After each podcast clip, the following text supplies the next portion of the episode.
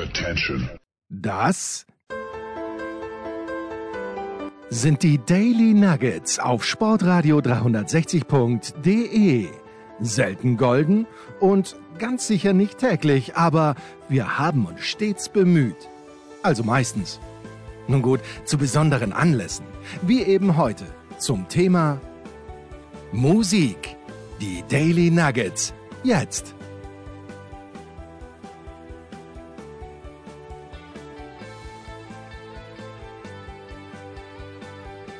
Willkommen bei Musikradio 360. Wir befassen uns mal wieder mit der Welt des Rock'n'Roll hier am äh, Sonntagnachmittag und haben uns dafür einen Gast eingeladen, aus Gründen vom Magazin Death Forever. Hier ist unser Stammgast, Frank Albrecht. Hallo Frank. Einen wunderschönen guten Nachmittag wünsche ich. Ja, schön, dass du dir mal wieder Zeit genommen hast. Äh, die geneigten Hörer werden jetzt wissen, es geht jetzt äh, vermutlich eher um die Bereiche Hardrock und Heavy Metal und eher nicht um Disco und Dancefloor.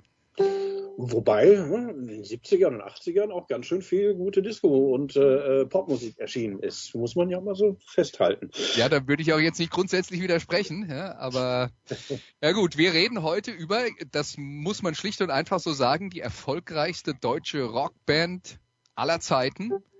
Ja. Über 50 Jahre aktiv. Ähm, über 110 Millionen verkaufte Tonträger, die Scorpions, die Frank, aus deiner Sicht welchen Ruf in der Rock'n'Roll-Szene haben zurzeit?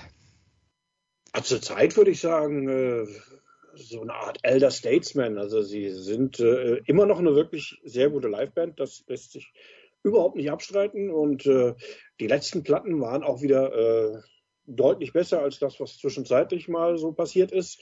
Aber sie haben natürlich ähm, den Ruf, dass sie Pionierarbeit geleistet haben. Ich meine, sie haben weltweit äh, Türen für deutsche Rock- und Metalbands geöffnet und auch äh, wenn wir vielleicht im Verlaufe dieser Sendung äh, einige nicht so nette Dinge über manche Releases sagen werden, äh, so sollte man doch äh, zu 100 Prozent äh, der Band den Respekt dafür zollen, was sie im Laufe der 40 Jahre oder wie viele es sind geleistet haben. Wahrscheinlich sogar mehr als 40 Jahre. Ja, äh, sogar, sogar 50 auf der Bühne und gegründet tatsächlich im Jahr 1965 in Hannover von Rudolf Schenker.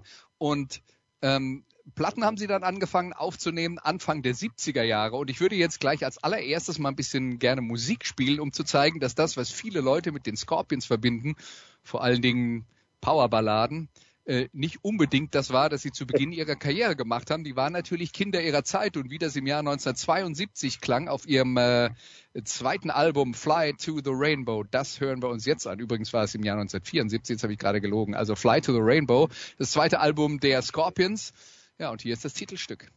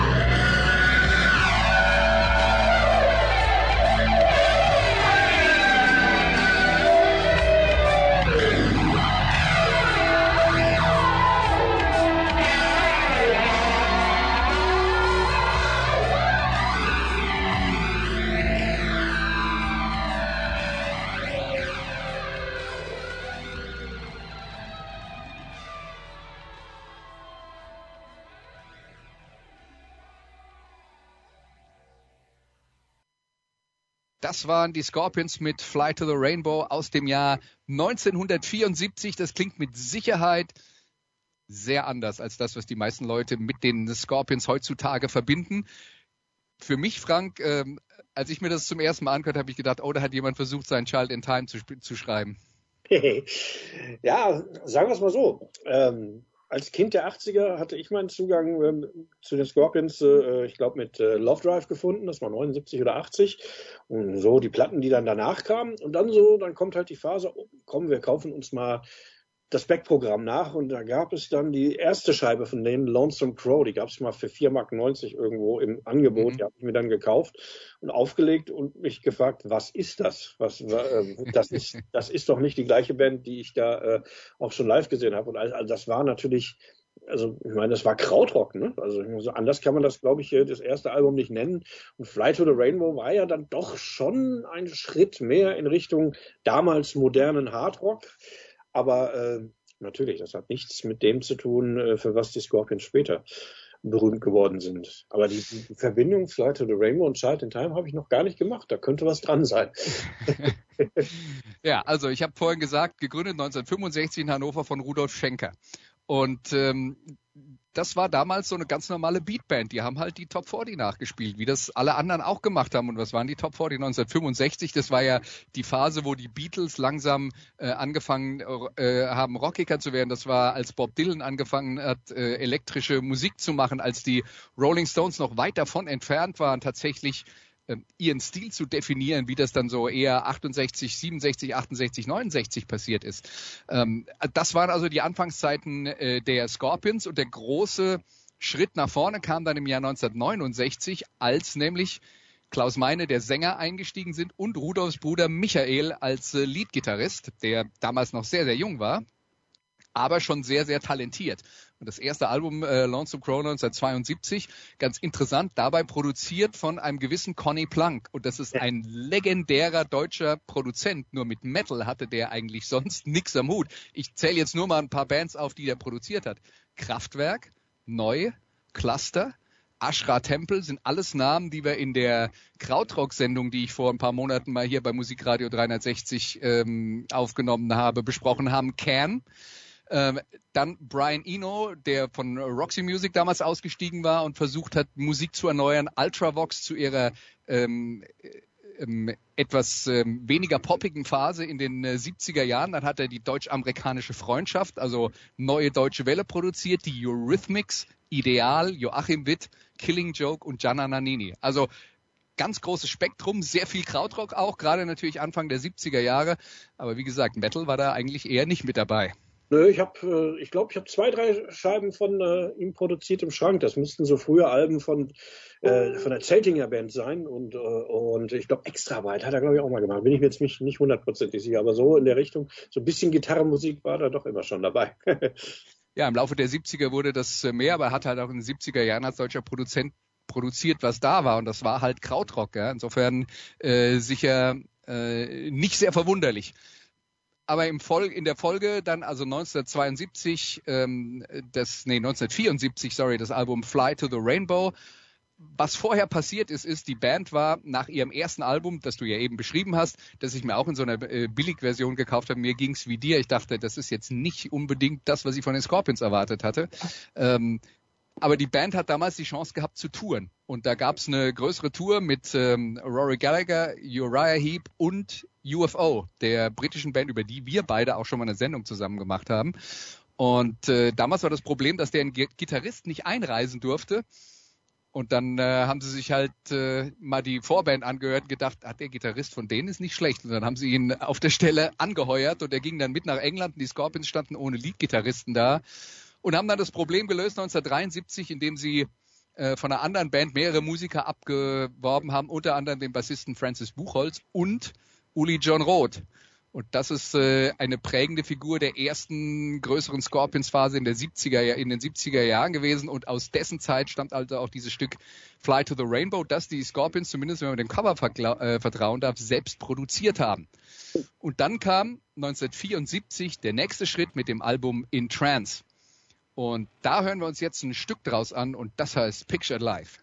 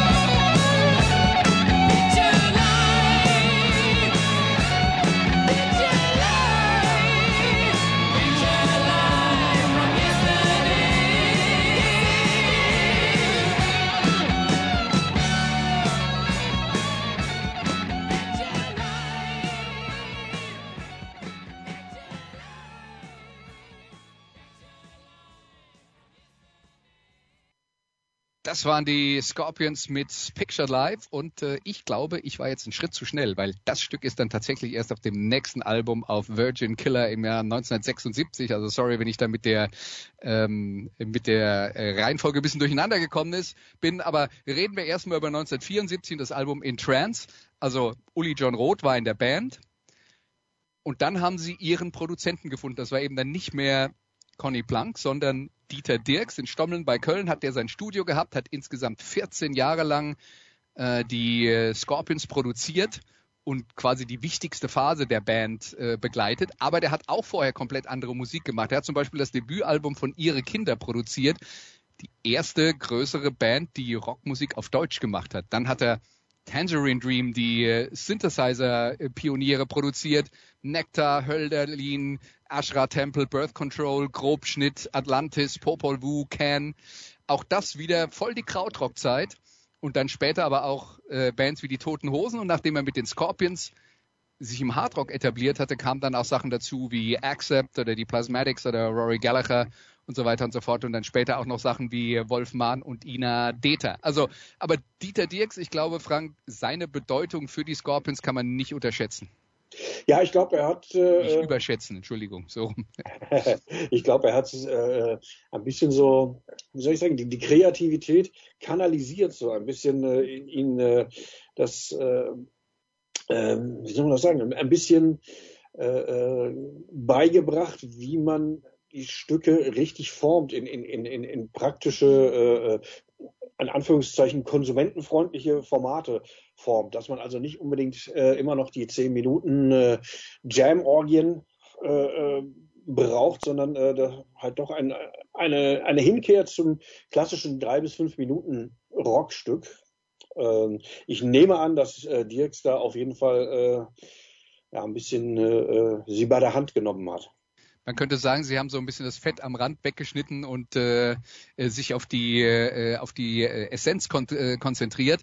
Äh, bei den äh, Scorpions muss man dann aber auch sagen, dass in den 70er Jahren ähm, Uli John Roth ein absoluter Weltklasse-Gitarrist war, der stark beeinflusst war von Jimi Hendrix. Der war so stark beeinflusst von Jimi Hendrix, dass er später eine Ex-Freundin von Hendrix geehelicht hat.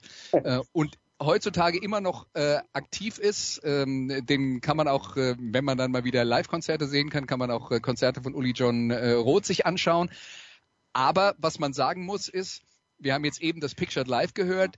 Das klingt dann schon doch wesentlich mehr wie die Scorpions, mit denen man äh, heutzutage so vertraut ist. Und das war aber das Produkt von Rudolf Schenker und Klaus Meine.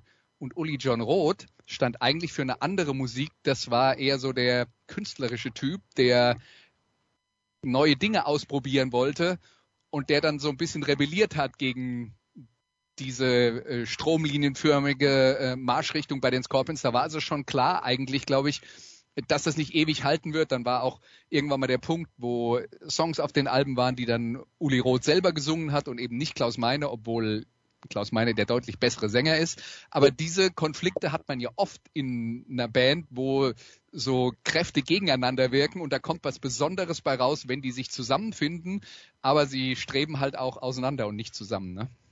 Das ist richtig, aber äh, ich glaube schon, also Uli John Roth war natürlich wahnsinnig prägend äh, mit, mit, seinem Gitarrenspiel und mit seinen äh, ähm, äh, mit seinen, äh, also der hat ein paar Riffs geschrieben, die wirklich für die Ewigkeit sind. Äh, ich glaube, wir werden sehr bald auch gleich eins davon hören, für ja. eines der besten aller Zeiten. Ja. Aber ne, es, war, es war so, ich würde sagen, best of both worlds.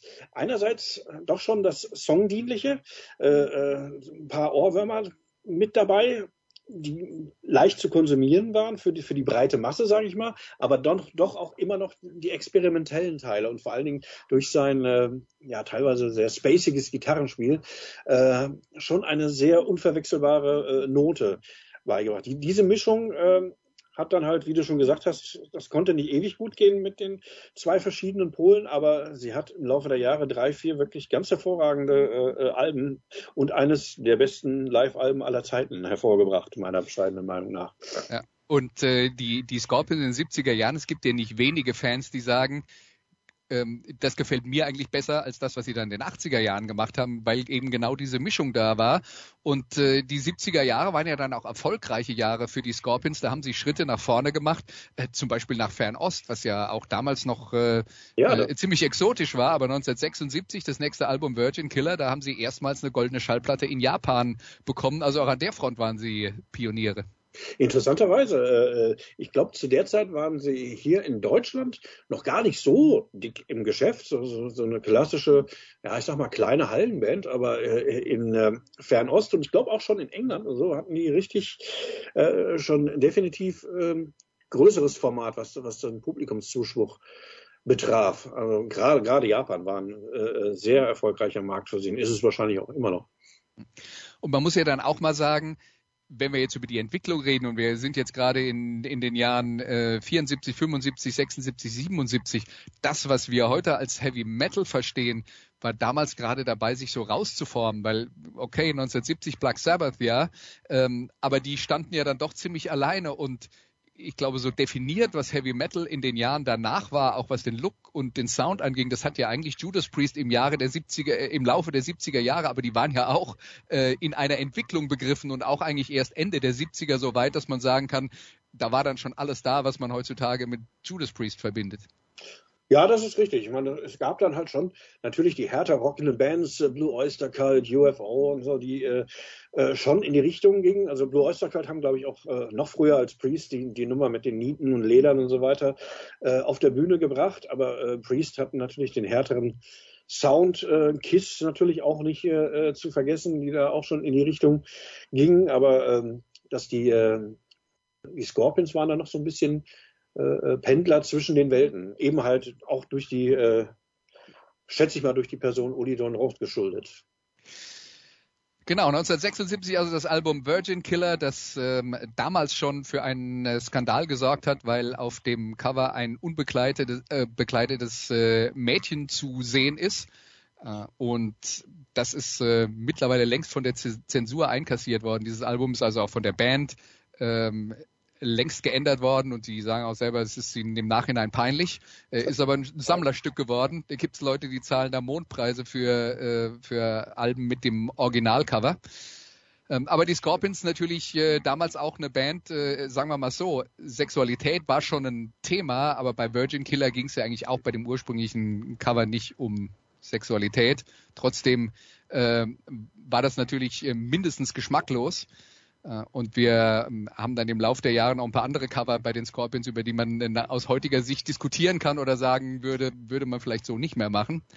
Aber das waren die 70er Jahre und da war halt noch einiges anders. Und im Jahr 1977 gab es dann das letzte Studioalbum mit Uli John Roth. Das nannte sich Taken by Force. Auch das war sehr erfolgreich in Japan. Und hier ist dann das Stück, das wir uns daraus anhören und das heißt Sales of Charon.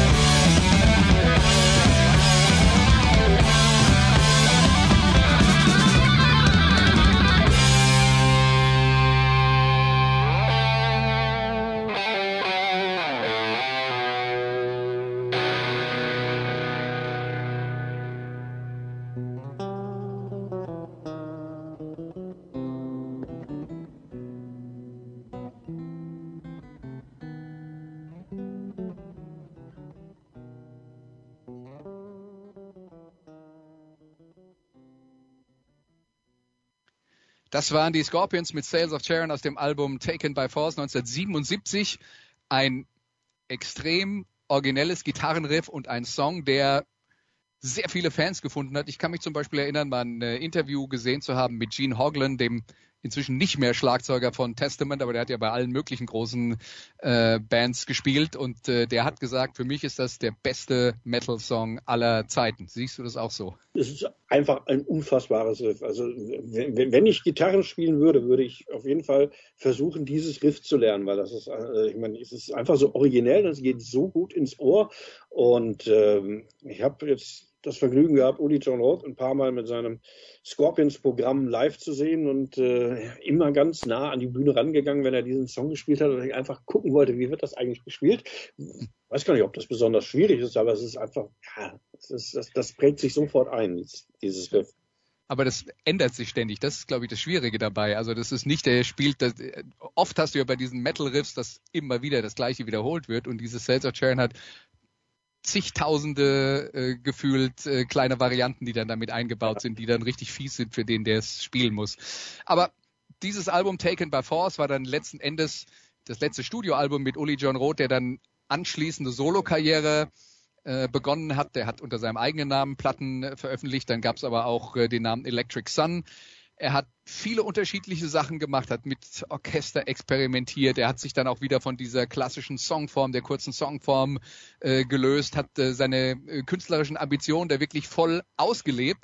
Aber in den letzten zehn Jahren oder so ähm, hat er möglicherweise auch äh, inspiriert durch das ein oder andere finanzielle Angebot äh, mit seiner eigenen Band dann auch wieder angefangen, äh, Scorpions äh, Sachen zu spielen und habe ihn bei zwei, drei Festivals gesehen, wo er genau das gemacht hat, wo er dann halt ein Scorpions-Programm äh, gespielt hat und damit äh, heute auch immer noch aktiv ist, spielt natürlich dann die Sachen aus den 70er Jahren, ist klar. Ne? Logisch, ja.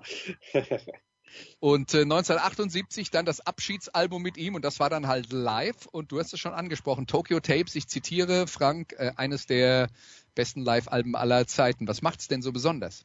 Ähm, ich finde, ähm, da bin ich jetzt, äh, muss ich kurz ausholen, also ich bin ja eigentlich kein Freund der früher war alles besser äh, Theorie, aber was Live-Alben betrifft, definitiv, weil A, es war noch nicht so leicht, äh, hinterher im Studio nachzutricksen und äh, nachzubearbeiten. Äh, B, die Songs wurden äh, teilweise sehr äh, frei interpretiert, also wurde viel gejammt, viel spontan, viel, viel rumgeschoben, fand, fand ich sehr, sehr spannend. Damals hat man sich auch noch sehr viel Mühe gegeben, äh, das Publikum möglichst exakt einzufangen. Also da hat man noch, das noch nicht so gemacht, dass du äh, einen Auftritt aus dem, keine Ahnung, aus der Markthalle in Hamburg äh, mitgeschnitten hast und du hast dann ein Publikum, das klingt wie der Madison Square Garden nach jedem Song.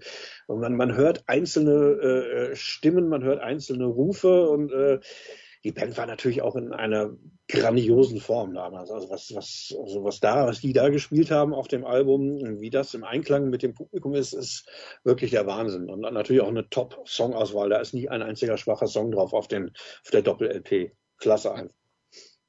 Ja, und äh, Doppel-Live-Alben waren ja damals äh, tatsächlich sowas wie die Königsdisziplin, jetzt nicht in allen äh, Musiksparten, aber gerade im Hardrock und im Metal äh, fallen einem da ja eine ganze Menge Doppel-Live-Alben ein, die teilweise für die Fans die besten der Band sind. Also das erste äh, Live-Album von Kiss gehört garantiert in die äh, Kategorie äh, Deep Purple in Japan. Dann gibt's, äh, obwohl es kein Doppeltes ist, Unleashed in the East von äh, Judas Priest und viele von diesen äh, Hardrock- und Metal-Bands haben dann ihre Live-Doppelalben veröffentlicht. Von den Scorpions gibt's ja mehrere und auch noch eins, das die sagen wir mal, die nächste Phase der Scorpions, über die wir jetzt reden, äh, dann zusammenfasst. Aber bevor wir über die nächste Phase der Scorpions reden, hören wir sie uns an. Hier sind die Scorpions 1979 aus dem Album Love Drive. Hier ist Loving You Sunday Morning.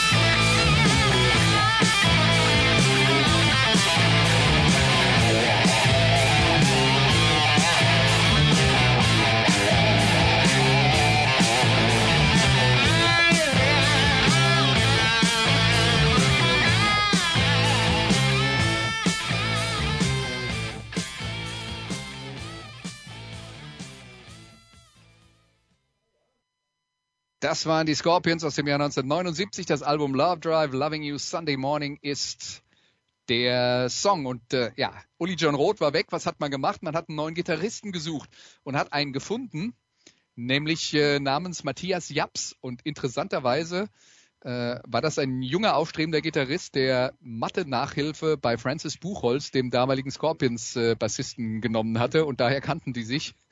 Und äh, der wurde also erst verpflichtet und dann ist aber Michael Schenker, der Bruder von Rudolf, äh, bei UFO ausgestiegen, weil es da Probleme in der Band gab, auch alkoholbedingt. Also da waren äh, doch sehr viele trinkfreudige Menschen unterwegs und das kann dann auch mal zu äh, Problemen sorgen. Aber Michael Schenker, der auf Love Drive einige Songs gespielt hat, der ist dann auf der nächsten Tour 1979 in Deutschland ausgestiegen.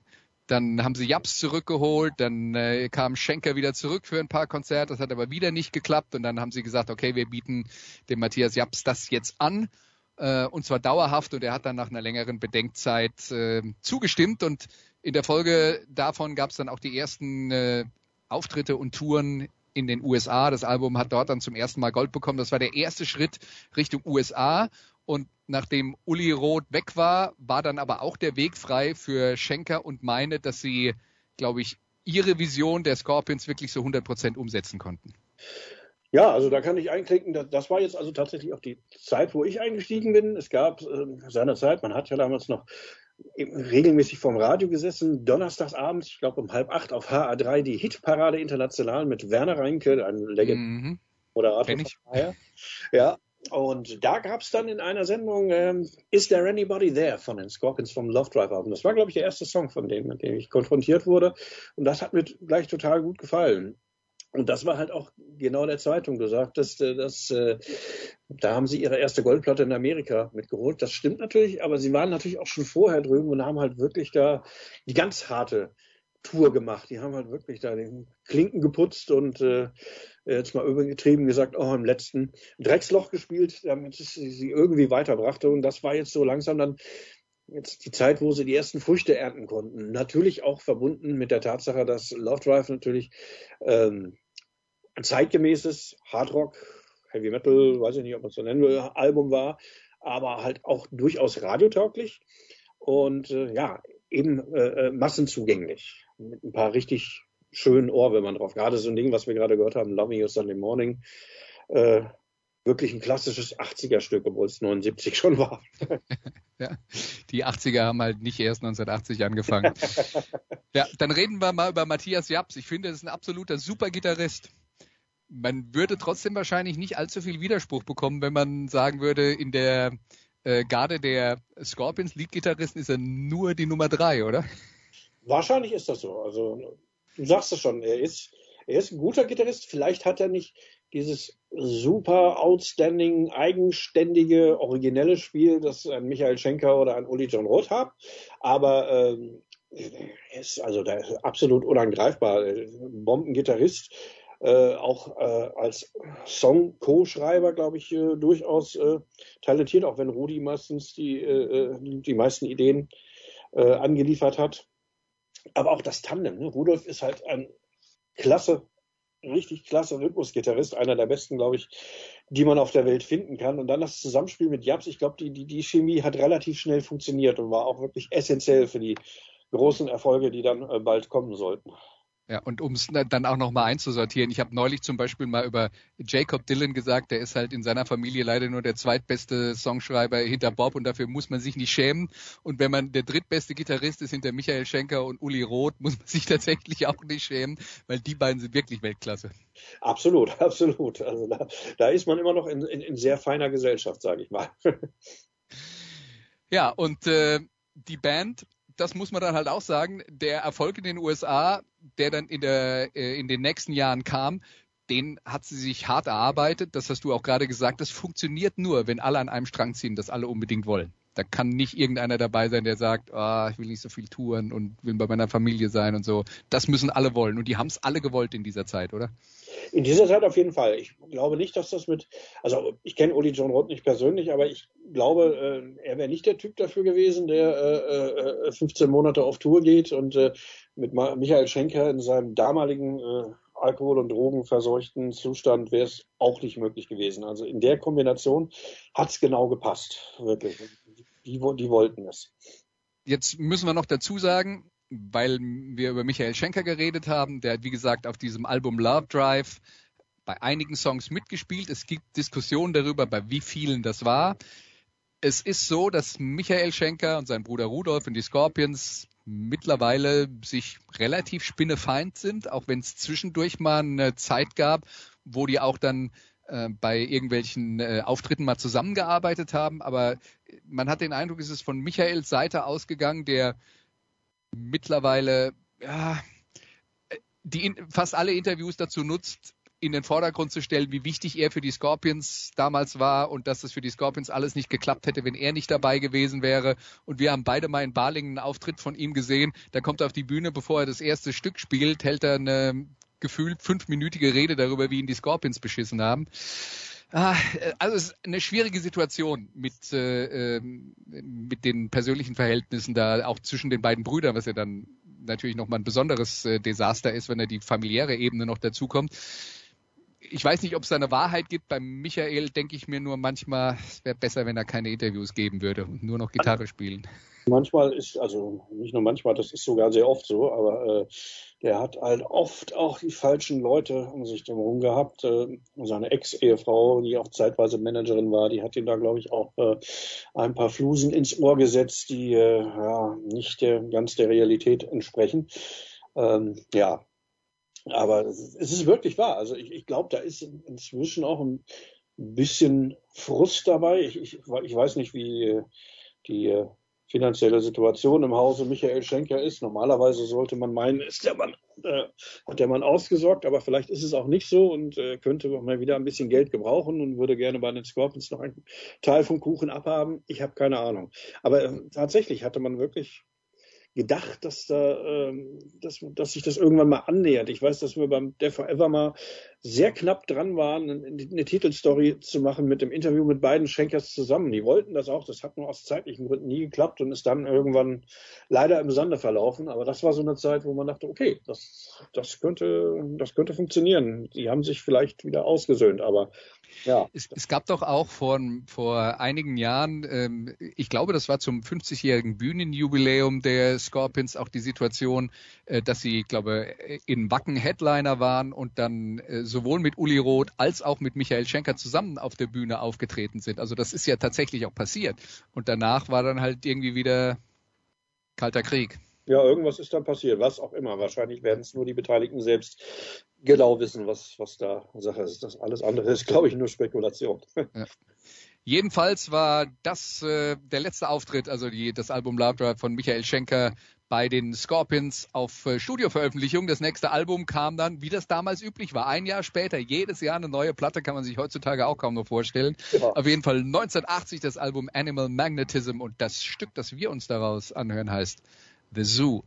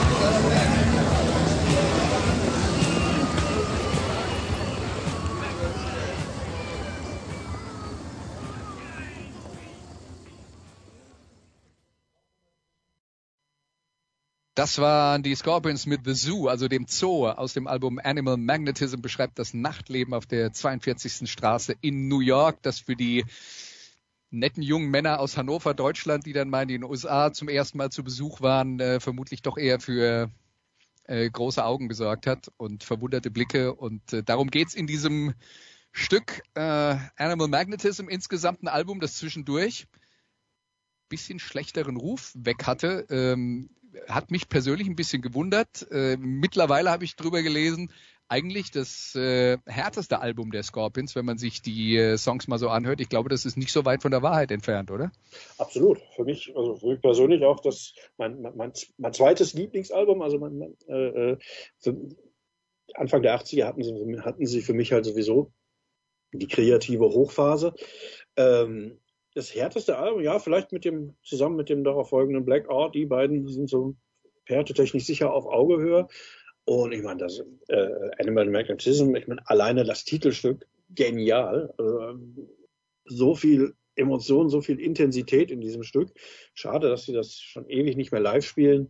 Make It Real, Don't Make No Promises, da sind ja, da sind ja eigentlich fast nur Hits drauf. Also es ist äh, ja, nein. Also, ja, und was Heavy angeht, Falling in Love, ne? Also ich glaube, das ist von ja. Matthias Japs, ne? Aber das, äh, das ist auch ein echtes Brett. Und ich muss dazu sagen, Animal Magnetism war die erste Scorpions-Platte, die ich mir gekauft habe. Und das war natürlich dann auch äh, zu äh, sehr früh in meiner äh, äh, Zeit, in der ich angefangen habe, mich intensiv mit Musik zu befassen.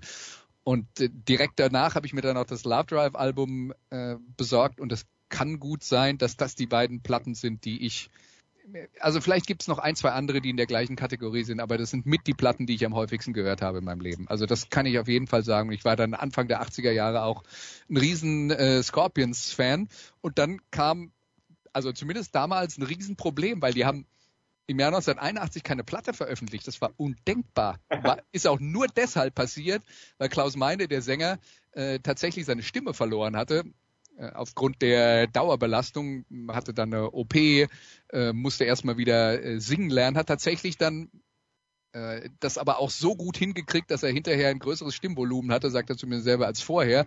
Und 82 kam dann das große Comeback mit dem Album Blackout. Ja, da muss ich jetzt noch mal ganz kurz reingrätschen. Mhm. Animal Magnetism.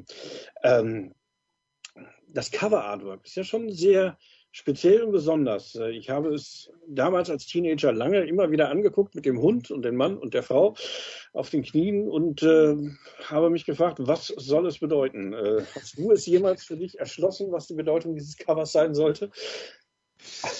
Naja, lass mich mal so sagen. Äh, da steht ein Mann und äh, auf Schritthöhe ähm, ist das Gesicht der Frau, die vor ihm kniet und daneben ein Hund. Und was auch immer man da jetzt rein interpretieren will, ähm, zumindest mal über die Rolle der Frau sagt es nichts Positives aus. Nein, aber auf der Rückseite ist ja dann nur noch der Hund. auf Schritthöhe. das hat mir zu denken gegeben, was das eigentlich aussagen sollte. ja, vielleicht sollte man mal, war das nicht ein Hypnosis-Cover? Äh, vielleicht sollte man mal bei denen nachfragen. Aber ja, also ähm, lass mich mal so sagen, ich glaube, äh, eine Feministin wäre nicht zufrieden mit diesem Albumcover das kann man vielleicht so stehen lassen, ja. Okay, aber gut, dass wir das mal andiskutiert haben. Also das von Love Drive, da müssen wir nicht drüber diskutieren. Das ist äh, der Mann auf dem Rücksitz einer Limousine, der aus der blanken Frau, äh, Brust einer Frau ein, so ein Kaugummi rauszieht. Ja. Also wenn man das mal gesehen hat, es bleibt auch hängen. Man fragt sich, was es bedeuten soll, aber vielleicht soll es auch einfach nur den optischen Effekt haben. Gut, aber ähm, der entscheidende Punkt für die Scorpions in dieser Phase war, die Platten waren jetzt wirklich stromlinienförmig, nur Hits. Sie hatten ihren Stil gefunden. Sie sind damit getourt, was das Zeug gehalten hat, in den USA. Ähm, sie waren in dieser Zeit dann auch nach Animal Magnetism zum ersten Mal beim Monsters of Rock in Castle Donington. Ähm, ganz großes englisches Musikfestival, das ja dann in den folgenden Jahren auch noch Ableger in äh, Deutschland hatte. Dann sind sie mit Judas Priest getourt, mit Rainbow und mit allen, die sie mitgenommen haben. Und äh, das Blackout-Album, das hat sie dann noch einen Schritt weiter geführt, weil da war dann ein richtiger Hit drauf, nämlich das Stück No One Like You, das in USA im Radio rauf und runter lief, zumindest im Rockradio. Äh, die Platte bekam in USA eine Platin-Auszeichnung. Sie haben zum ersten Mal als Headliner Madison Square Garden gespielt und äh, sie waren auf Tour und eine gewisse Band namens Iron Maiden war ihr Vorprogramm in den USA. Also nur um das mal einzusortieren. Ja? Und äh, 1983 ähm, gab es dann einen Auftritt beim US Festival, da waren sie auch eine der großen Bands bei diesem Festival. 300.000 Besucher, immer noch äh, legendär. Und in Deutschland im Dezember 83 ein Festival ja. in der Westfalenhalle mit äh, diversen Bands, unter anderem äh, Iron Maiden, Def Leppard, Ozzy Osbourne und so weiter und so fort. Die Scorpions waren auch mit dabei und viele Frank sagen, das war eigentlich so der Startschuss für den Durchbruch von Hardrock und Heavy Metal in Deutschland. Würdest du das auch so sehen? Absolut. Also äh, legendär ist noch untertrieben als Bezeichnung für dieses Festival. Was, was da, also das muss man sich auf der Zunge zergehen lassen. Scorpions, Judas Priest, Iron Maiden, Michael Schenker, Krokus, äh, Def Leppard, alles so an, an, an einem Abend mal eben so durch. Also äh, Quiet Riot waren, glaube ich, auch noch dabei. Und äh, ja, das äh, äh lief dann so äh, ja, ja, nicht live, aber es lief ja dann so um 23 Uhr nachts bis 4 Uhr morgens und man saß äh, gebannt vor dem Fernseher mit äh, kalten Bier und äh, Snacks und hat vor dem Fernseher gebankt und äh, geheadbankt. Das war also unglaublich. Und alle Bands irgendwie auch schon gerade so wirklich, ja, nicht vielleicht auf dem absoluten Zenit, aber schon so in, in, in ihrer absoluten Hochphase. Ich meine, die Scorpions auch. Äh, Blackout ein Hammer-Album, wie du schon gesagt hast, auch von A bis Z nur Hits drauf, auch wieder ein geniales Cover von Gottfried Hellenwein.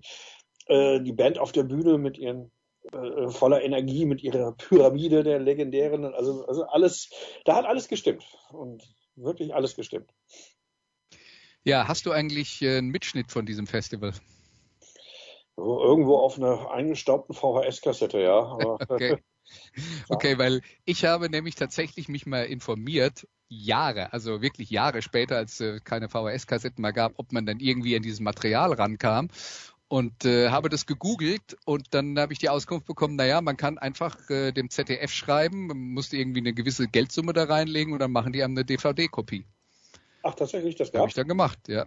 Und äh, das ist, äh, das war zumindest damals möglich. Ich weiß nicht, ob die haben heute äh, ein, äh, einen Link schicken, damit man sich runterladen kann oder wie auch immer. Aber damals war das tatsächlich problemlos möglich, dass man äh, das äh, Komplettprogramm dann sich auf äh, DVD besorgen konnte. Aber glaube ich nur das, was im Fernsehen gezeigt wurde, nicht die Komplett Wahrscheinlich, ja. ja, ja wahrscheinlich. Ja, genau. ja, und das war aber noch nicht der letzte große Schritt in der Karriere der Scorpions, denn das äh, nächste große Album, der nächste große Schritt dann im Jahr 1984, das Album Love at First Sting und wir hören Bad Boys Running Wild.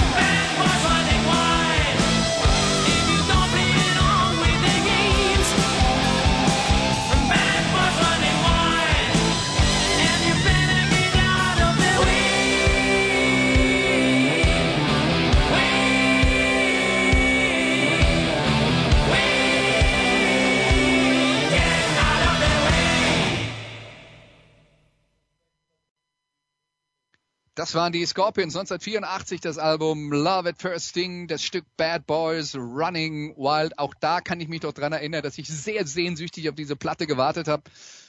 Äh, lange Pause dann eben auch nach Blackout hat sehr, sehr ähm, lange gedauert, weil die so lange getourt haben in den USA.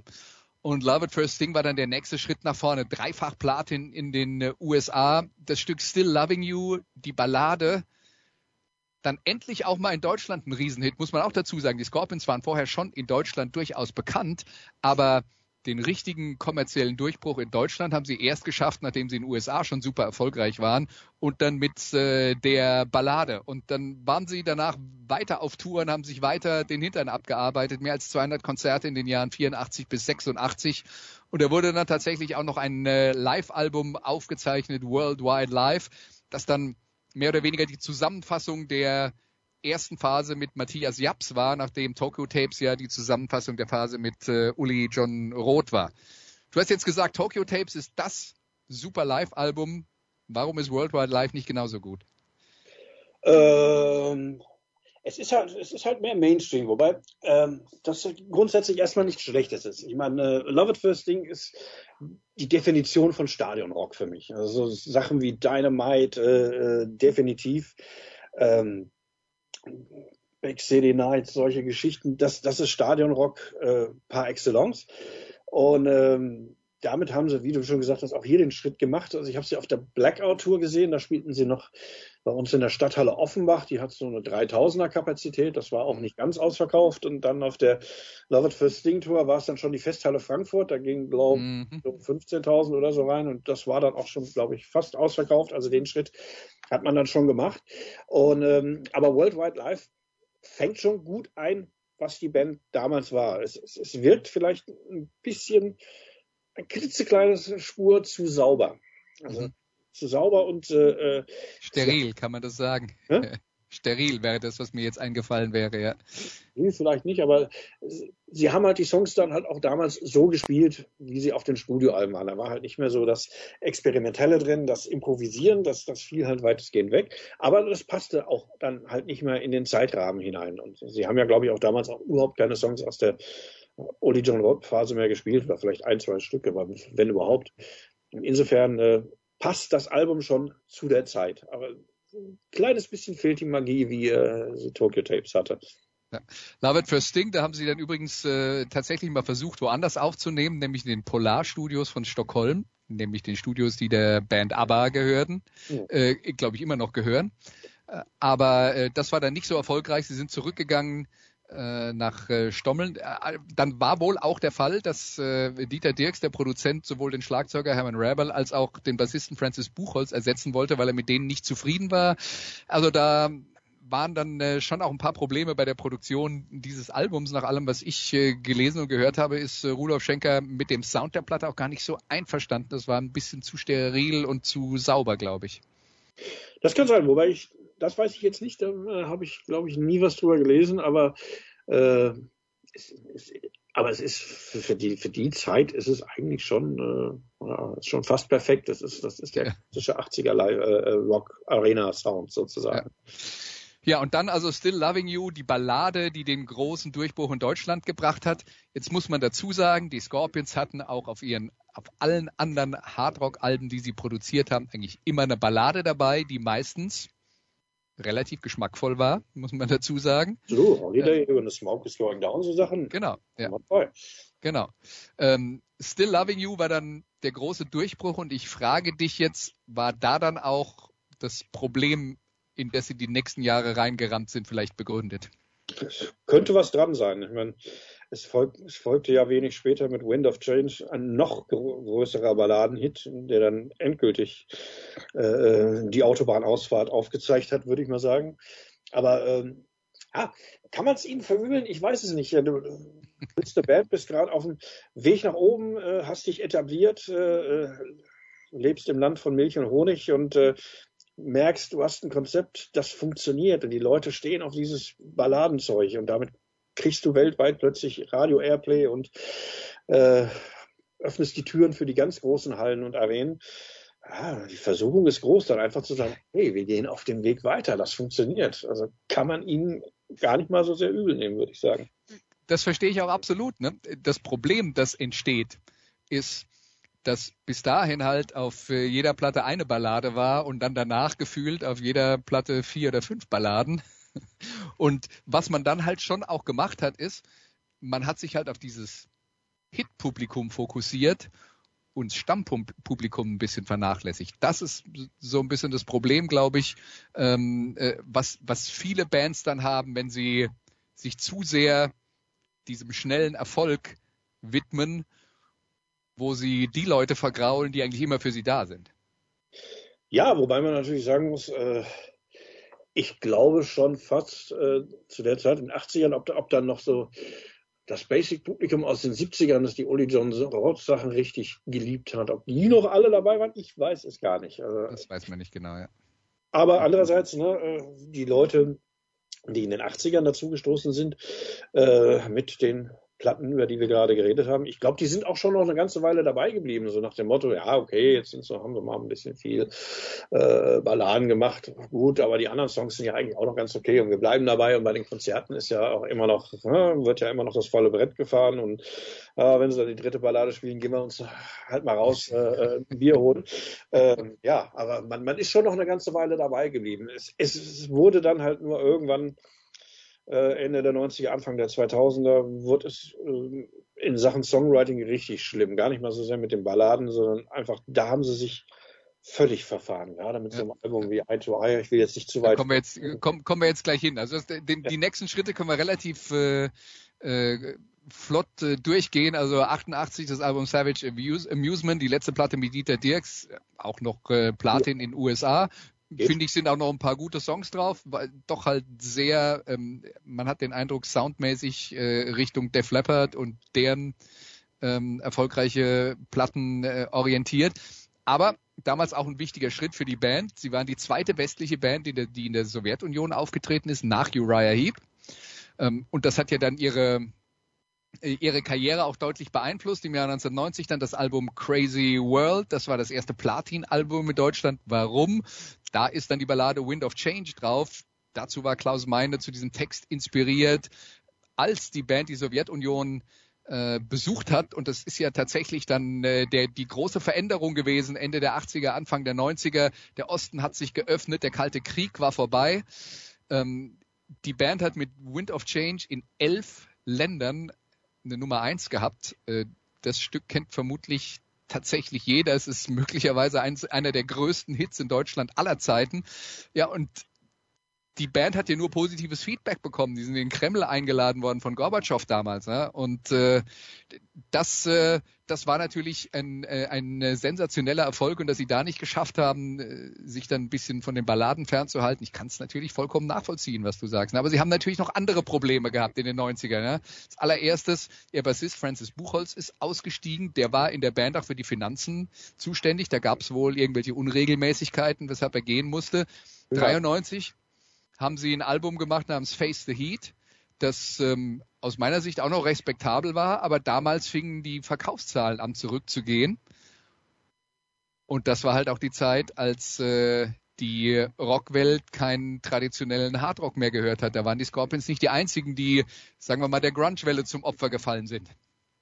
Ja, gut, ich meine, Crazy World, ich meine, äh, es sind immer noch äh, bis heute, glaube ich, äh, mehr als vier Millionen Exemplare davon verkauft. Also es ist schon noch ein sehr erfolgreiches Ding, war Platz vier in den deutschen Charts auch. Äh, aber ehrlich gesagt, ich musste jetzt drüber nachdenken, äh, einen Augenblick. Fällt mir ein Song ein von der Platte, an den ich mich erinnere, ich bin noch auf Alienation gekommen, den Opener. Aber der Rest davon, das ist ja grundsolide Rock, Hardrock-Arbeit, aber. Redest du jetzt von Crazy World, weil ich glaube, äh, Alien Nation ist das nicht von Face the Heat? Äh, ist das. Ja, du hast recht, das ist Face the Heat. Siehst du? Siehst du? Face the Heat, genau. Haha. Bei, ja. bei, bei Crazy World müsste ich jetzt tatsächlich auch mal nachdenken. Ich glaube, da Tease Me, Please Me ist da zum Beispiel von. Ja, und das, äh, na gut, Wind of Change, klar, und das Titelstück vielleicht noch, aber dann, dann hört es auch schon langsam auf. Stimmt, das war, Mann, ich bin aber durcheinander gekommen. du, wir sind nicht mehr so jung, ist alles schon lange her. Ich bin ja vorhin auch durcheinander gekommen. also, äh, die, äh, 90er dann eben eine schwierige Phase für die Scorpions. Und da waren sie dann tatsächlich auch auf der Suche nach einem neuen Weg. Und du hast es schon angesprochen, 1999 äh, war dann sozusagen der Nadir Eye to Eye, das Album, wo man sich äh, irgendwie versucht hat, an jeden Popmusiktrend dran zu hängen und nichts richtig funktioniert hat. Das ist, glaube ich, wirklich so äh, spätestens der Punkt gewesen, wo sich sehr viele von den alten Fans verabschiedet haben. Also absolut, da kam ja noch, also Pure Instinct war ja dazwischen, das Album, wo äh, da war Hermann Raderberger gerade raus und Kurt Kress hat das angespielt seinerzeit. Das ist auch irgendwie äh, äh interessante Randnotiz gewesen, aber äh, Eye to Eye war natürlich, das war, war ein Versuch an aktuelle Trends sich anzubiedern, der so dermaßen ins Beinkleid ging, das tat schon fast weh. Und damals äh, gab auch mal eine, eine Doku. Äh, es war ja, du hattest es schon erwähnt, die äh, Rockwelt hat sich geändert. Ähm, der klassische Hardrock war, äh, war so ein bisschen weg vom Fenster und es, es gab mal auch, ich habe immer auf Sat 1 gesehen, da gab es eine Tour-Doku mit von den Scorpions, die glaube ich, war das, war das Unbreakable oder Eye to Eye, eins, eins von den beiden Alben. Da waren sie dann in Amerika auf Tour und ähm, sind dann statt wie früher mit dem Flieger nur noch mit, nur noch in Anführungszeichen mit dem Tourbus rumgefahren, haben sich versucht, die, das alles irgendwie schön zu reden. Und äh, dann gab es eine Show in dem Zeitraum Mötley Crew und Scorpions in New York. Also eigentlich ne, zwei große Namen und ich weiß von Leuten vor Ort, dass damals 680 Tickets verkauft wurden, was, äh, glaube ich, das Fiasko äh, der damaligen Zeit von beiden Bands wirklich ganz deutlich darstellte. Also ähm, die Zeit sprach gegen sie, der, der, der Zeitgeist sprach gegen sie. Und dass sie selbst versucht haben, dem Zeitgeist zu folgen, hat ihnen nicht gut getan, überhaupt nicht. Ja, es sind viele Bands gewesen, die damals in die Falle getappt sind, die es vielleicht jetzt nicht so extrem getrieben haben wie die Scorpions, aber die versucht haben, äh, zumindest mal auf die, den Grunge-Zug aufzuspringen. Da reden wir ja von Motley Crue, dann reden wir von äh, Bands wie Kiss, die alle da mal versucht haben, sich da so ein bisschen in die Richtung zu entwickeln. Funktioniert ja nicht äh, richtig und dementsprechend sind die alle auch mittlerweile wieder zu dem zurückgekehrt, was sie stark gemacht hat. Das hat sich eigentlich auch für alle gelohnt, muss man dann sagen. Also in den Zehnerjahren äh, haben die Scorpions äh, dann tatsächlich auch geschafft, wieder beim äh, Stammpublikum ein bisschen Boden gut zu machen. Äh, dann gab es diese Abschiedsankündigung, dann das 50-jährige Bühnenjubiläum Jubiläum, das groß gefeiert wurde. Ähm, da habe ich sie dann auch noch mal äh, auf der Tour gesehen. Ich war beim Konzert in Stuttgart, da war dann die Schleierhalle wieder voll und die ist nicht klein. Also äh, die haben sich dann da schon äh, zumindest mal für die Live-Geschichten äh, ihr Publikum wieder zurückgearbeitet und jetzt dann im Jahr 2022 gibt's ein neues Album, das heißt Rock Believer und es gibt Leute, die sagen, das sei die beste Scorpions-Platte seit Blackout. Ob das stimmt, darüber reden wir gleich. Aber jetzt hören wir erstmal ein Stück von dieser Platte und das heißt Knock 'em Dead.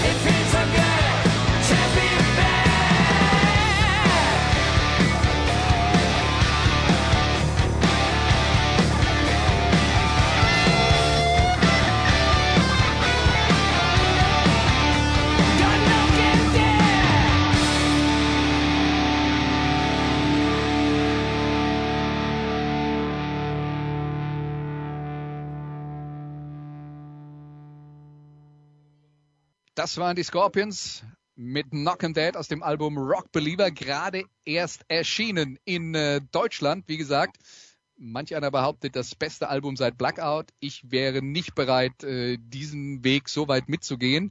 Ähm, aber deine äh, Ex-Kollegen vom Rock Hard haben es zum Beispiel zum äh, Album des Monats gekürt bei Ihnen. Jetzt frage ich dich, hast du dich damit befasst und zu welchem Urteil bist du gekommen? Ja, ich habe es mir in den letzten Tagen auch ein paar Mal angehört und ich würde sagen, es ist ein grundsolides äh, äh, Elder Statesman Album. Ähm, sie haben sich ein bisschen von sich selbst inspirieren lassen, fand ich. Also mhm. ein Song erinnert sehr an Is There Anybody There? Da hast du einen, der ist vom Feeling her schon ein bisschen Richtung The Zoo gegangen. Und, äh, aber ich meine, die dürfen das, die haben das ja schließlich sozusagen erfunden, sozusagen.